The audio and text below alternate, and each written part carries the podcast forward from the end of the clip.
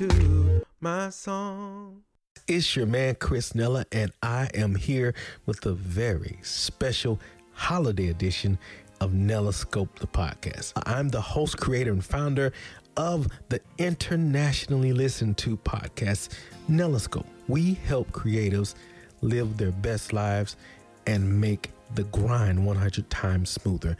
Now, I've also created Breathe, the Breathe Movement hashtag Breathe. And what we do, we help creatives, we promote well being. So, without further ado, this episode is simply entitled Happy, Merry, Mental Holidays. We want to talk about a couple of ways to prepare yourself for the following year. So let's go ahead and jump into it. For some, the holidays are not happy. They're not cheerful. It's a mournful moment. It's a it's a sad, grievous moment. But in that moment, I want to come to you today and let you know there's hope. I want to talk about two ways to have a happy, merry mental holidays. Now, I'm not a licensed physician, but I've lived half of a decade, and I want to share my experiences to help everyone listening to my voice avoid some of the pitfalls that I had to incur. so, I want to help as many people as I can. And I'll start with number one. Number one, for the person that you're mourning or grieving because they left during the holidays. They're no longer here. You can remember everything they've done for you. You can remember the smiles, the laughter, the cheer. Why aren't you focusing on that part?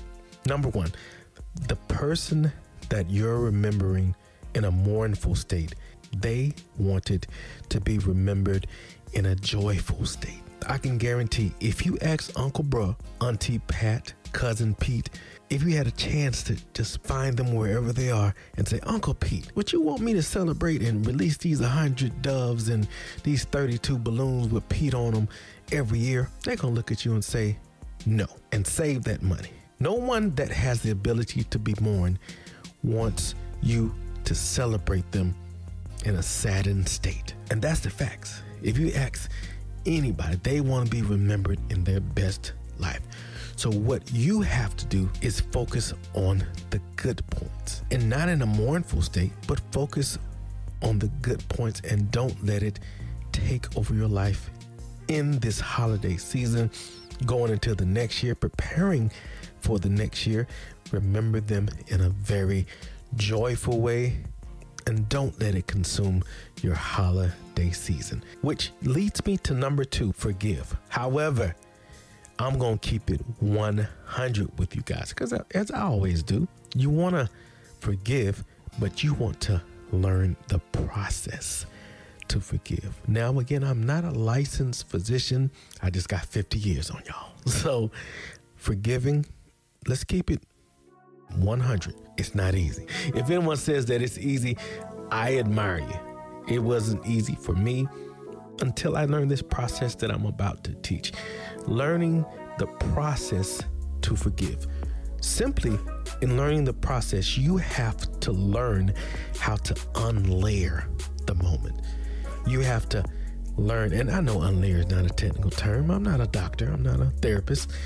I, I say what, what makes sense. You have to unlayer the moment. Let me explain to you what I mean by that. When I was in high school and in the marching band, one of my friends was actually the drum major. And this is a real life event. I'm leaving out the names, but one of my dear friends was the drum major during band rehearsal.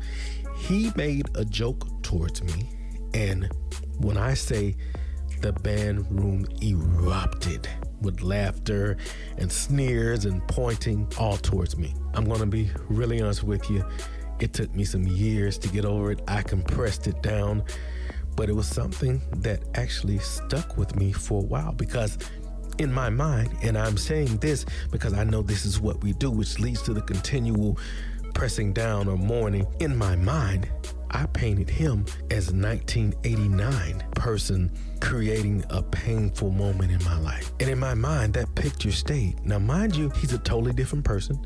He's much more mature. I can almost guarantee that in your situation, it's probably the same. Some of these people have went on to be pastors, counselors, policemen, mothers, and fathers, but we hold on not only to that memory, but that pain, in some cases, dislike and hatred towards that, in my case, 1989 picture of that person. What we have to do is unlayer. Let's unlayer that thing. What was said in the moment? Was there any truth to what was said?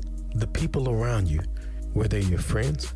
And the reason why I ask that because in most cases, if I don't know you, you laughing at me means a hill of beans to me. Let's look at everything that was around you. And the most important part the violator or the person that created the painful moment that hurt you and that you've been carrying around for 5, 10, 20 years, what was their state of mind? Were they under the influence of hurt themselves? Because as they say, hurt people hurt people. So we really have to unlayer this thing. And there's more because I wasn't in your situation.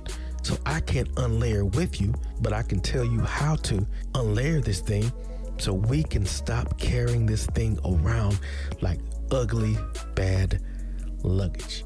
That is no way to live. You have to learn the process to forgive because it is a process. Because the facts are, we've been practicing it. We have been in it so long that we're efficient in holding a grudge. We've become efficient in disliking this person for a reason that happened 20 years ago. And for that fact, the portrait of them from 1989 lives rent free in the gallery of remorse, distrust, dislike, and hatred in your brain. And that person more than likely does not remember your name, does not remember the event, and most importantly, I'm going to be honest with you guys, in most cases, they did not know that they hurt your feelings. So you've been carrying around a bag full of hatred, and the person didn't even know they made it a deposit of hatred in your bag. So for this holiday season and going into next year, learn the process of how to forgive. I love you guys. I want you to live the best life available to you. Carpe diem.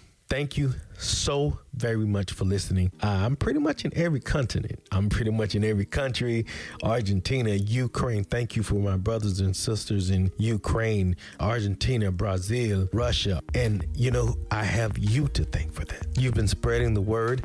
I want to thank you. I've created the Breathe Journal. These journals are available on Amazon.com around the world, in your area, in your hemisphere, in your continent. You can go to Amazon.com, type in Chris Nella, comma, and breathe, and you'll see the plethora. I like to use that word the plethora of journals that I have readily available to help you with your walk towards mental health and well-being. I have a journal for men, women.